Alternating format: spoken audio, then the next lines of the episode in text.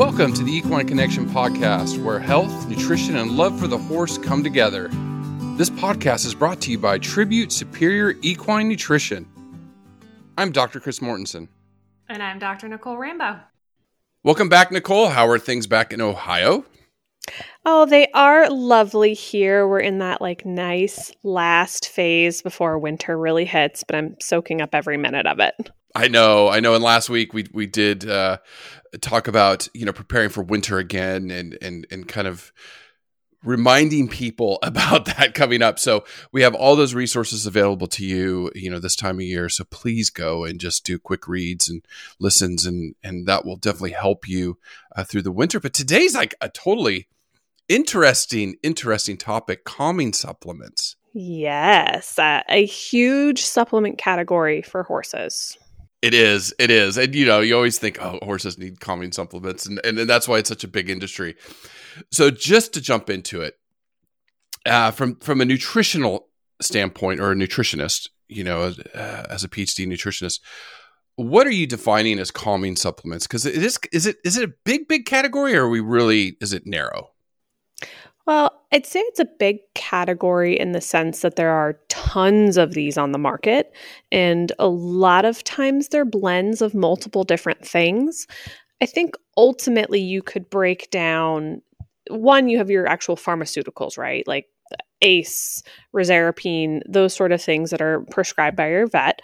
And then you have all these supplemental type products. And within those top dress products, largely we're looking at things like herbs and then nutrients that are believed to maybe have a calming effect on the horse. So I'd say I'd put the supplements into those two buckets.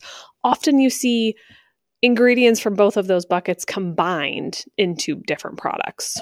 Yeah, yeah, for sure, for sure. And uh, I, I know we've talked a little bit about this, you know, over the last hundred episodes, and you know how certain nutrients can have a calming effect on horses. So, so it'll be interesting to to jump into those nutrients again and remind the listeners. But so, not every horse is going to need a calming supplement, right? I mean, their natural behavior, fight or flight uh, that's all part of normal horse behavior. But in what instances do you think, hmm, a calming supplement might be useful?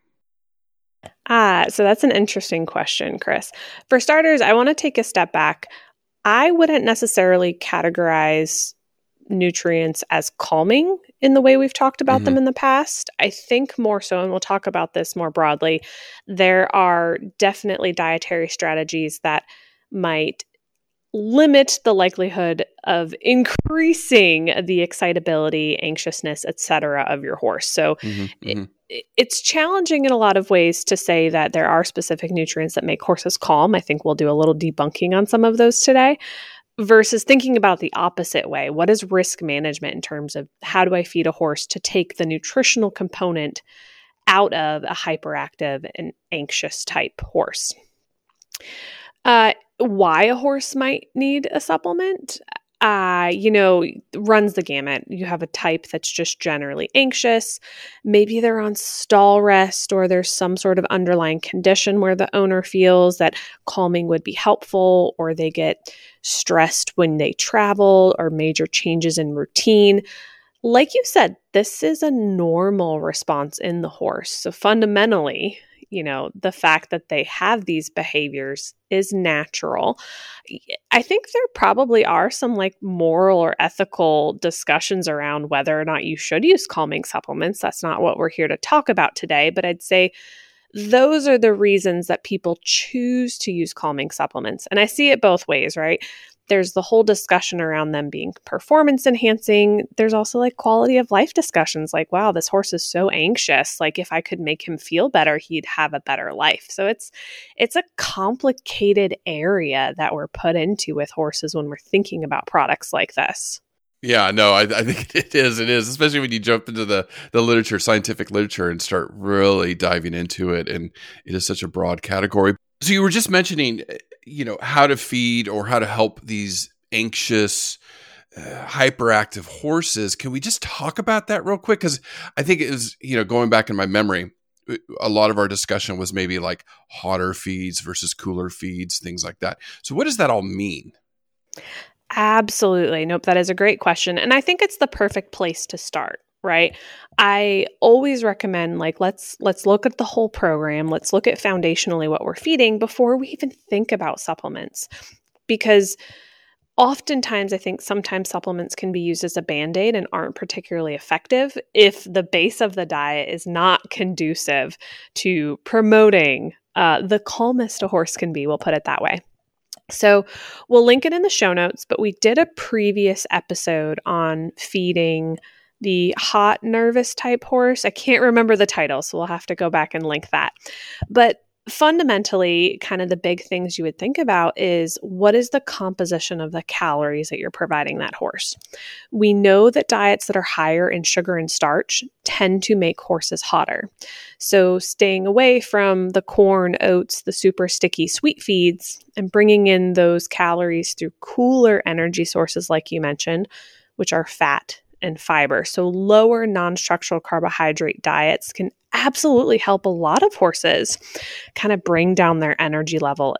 Now, that doesn't guarantee that every horse will you know, of course, be calm and not anxious on that type of diet. There's lots of reasons that a horse might show some of those behaviors, but we can absolutely take that nutritional component out. I'd say the other big one is access to forage. Just thinking about the natural behavior of the horse, they graze for almost 20 hours a day in a natural setting.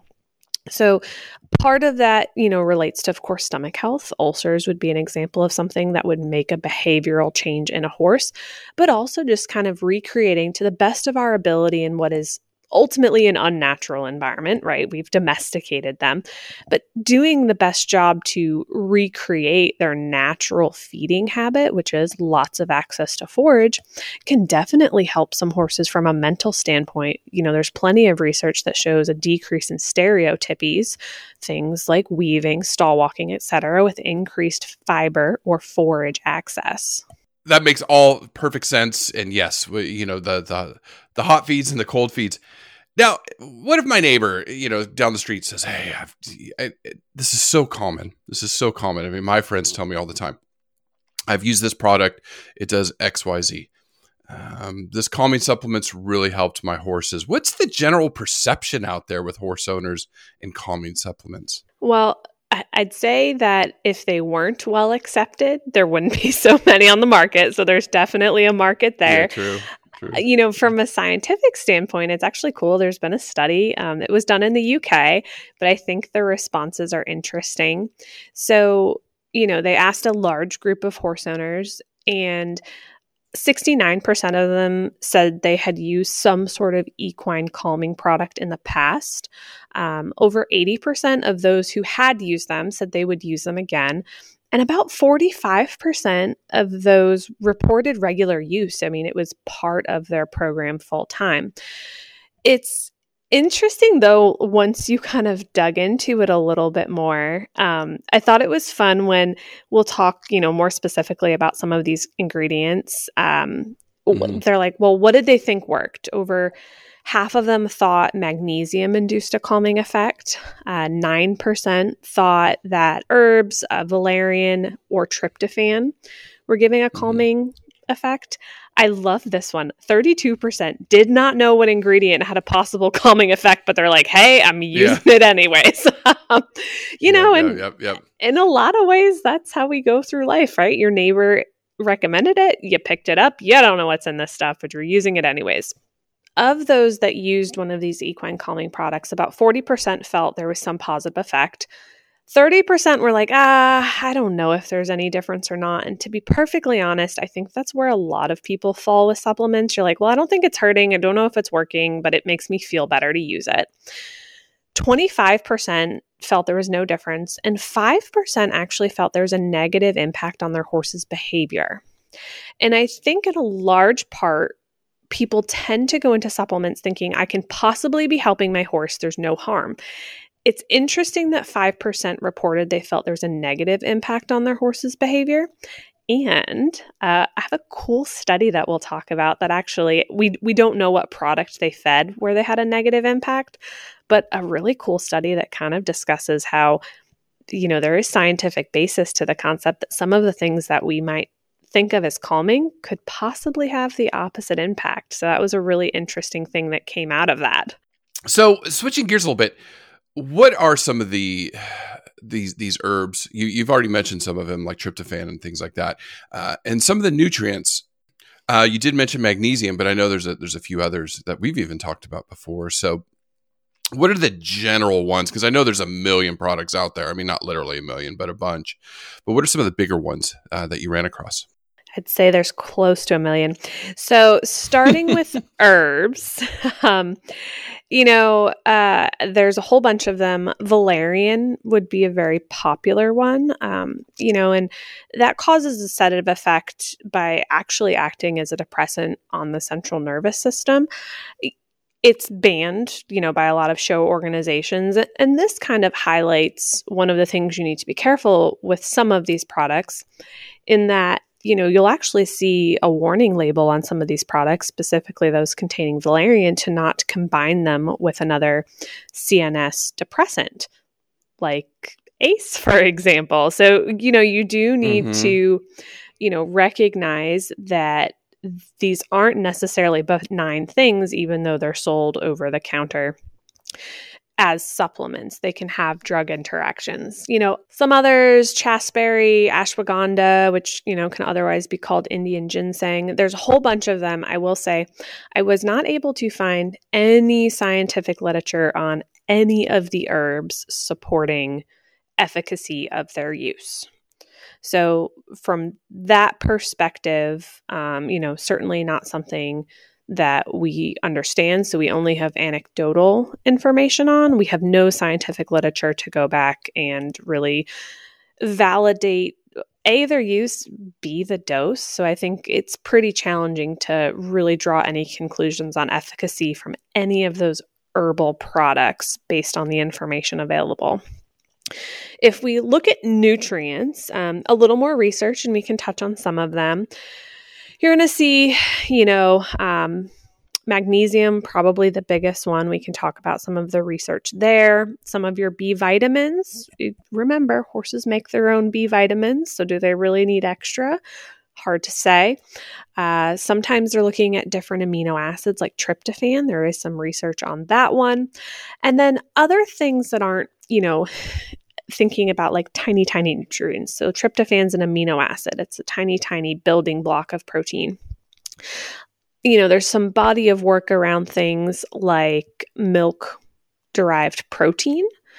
Um, so, alpha casozepine, that's an interesting one that there is some research on as well that kind of falls into that nutrient based category, but it's not specifically an individual nutrient.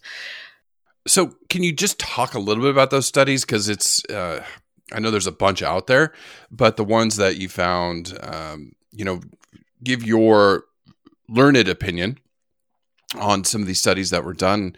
And uh, do horses really need some of this? Like you mentioned, B vitamins. Do they need more? And I know we just did a B vitamin podcast a few weeks ago, and we talked about that. Or magnesium. If you fe- if if I'm feeding them a good solid feed, do they need extra? Is that going to be helpful?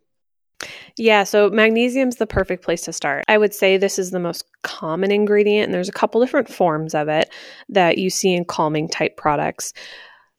You know, the the research really starts initially if you look at um, injectable magnesium sulfate. So this is something that causes hypermagnesium. It's definitely gives a calming effect to the horse banned in you know pretty much every discipline authority etc yeah. there's there's also risk because um, it's certainly performance enhancing to be able to do that and there's there is certainly risk and examples of horses who unfortunately have been given the wrong dose of magnesium sulfate and suffered fatalities. Uh, so, again, things like that are not necessarily benign. Now, what most people are looking at is not, you know, IV mag sulfate. Instead, they're looking at all these top dress products. And I think the jump went from we know that an intravenous dose of magnesium induces a calming effect and is therefore performance enhancing. Can we recreate even a smaller impact with magnesium? And, you know, you said there's a lot of research. I would argue that relative to the frequency of use of these products and mm. the number of products, there's actually not that much research. But I agreed, you know, agreed, agreed, agreed. Yeah. More than I, I, I guess more than I thought there would be. How about that? Yeah, no, that is much at all. Yeah, that is fair. There's a little bit. There's you know a couple studies on magnesium. The results are equivocal, meaning like sometimes it worked, sometimes it didn't. Um, most typically, these things are measured with a startle response, um, and they might measure things like heart rate or cortisol levels. Uh, one thing I thought was really fascinating. There were two different studies that came from the same lab. And in their first study, they concluded that a magnesium supplement, specifically magnesium aspartate, had exerted a behavioral impact on those horses. Um, and, you know, there were some concerns about some of the structural design of the initial study. So they went back and they did a second study. I imagine they thought that they would be able to repeat the results of that mm-hmm. first study really mm-hmm. you know show that this impact was made um, funny enough they did not so they came yeah. back with a second study with a larger group of horses that would be one of the criticisms of the first study and most of these studies that the number of horses in you know that they were measuring was so small it's really hard to get good statistical results from that just based on experimental design.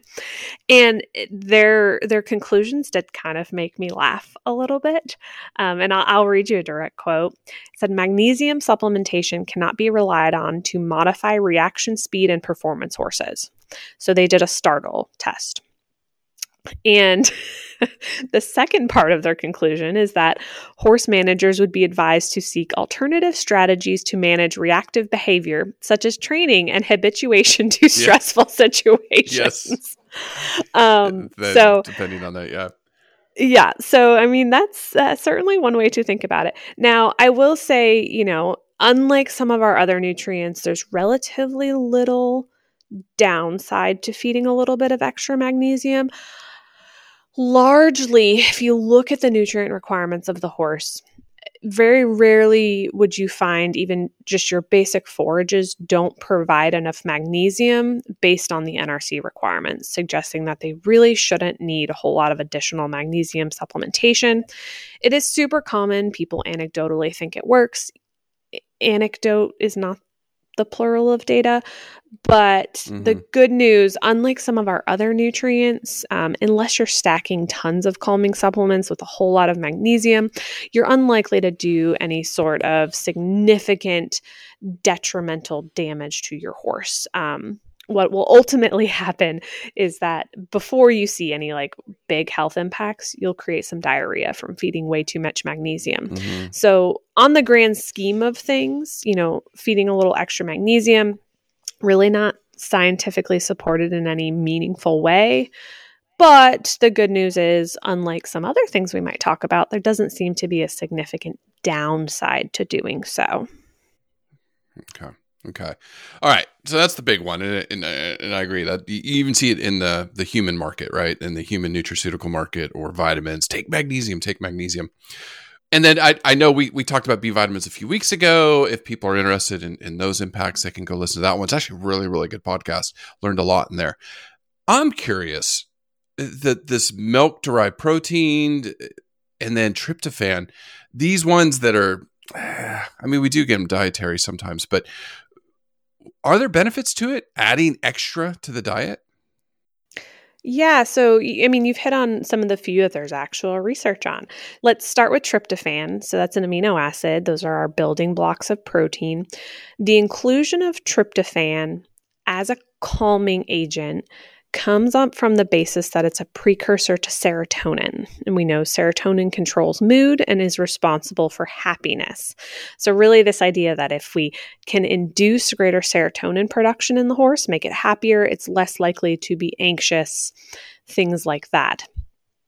I think um, the research on this, as I mentioned, you know, are these things benign? This really highlights mm-hmm. that impact. So, this was a study done at Colorado State in 2016. Um, actually, Temple Grandin is one of the authors, and she's, you know, considered the modern expert on animal behavior and she's done amazing Mhm, things mhm. in terms of advancing behavioral research so kind of pretty cool Mhm. and in this particular study they looked at a couple different things to measure the efficacy of tryptophan as a calming agent. So they looked at startle response. That's a pretty common one you see in this type of study. So you introduce some sort of novel stimuli and you see how fast and how far a horse runs away from it usually.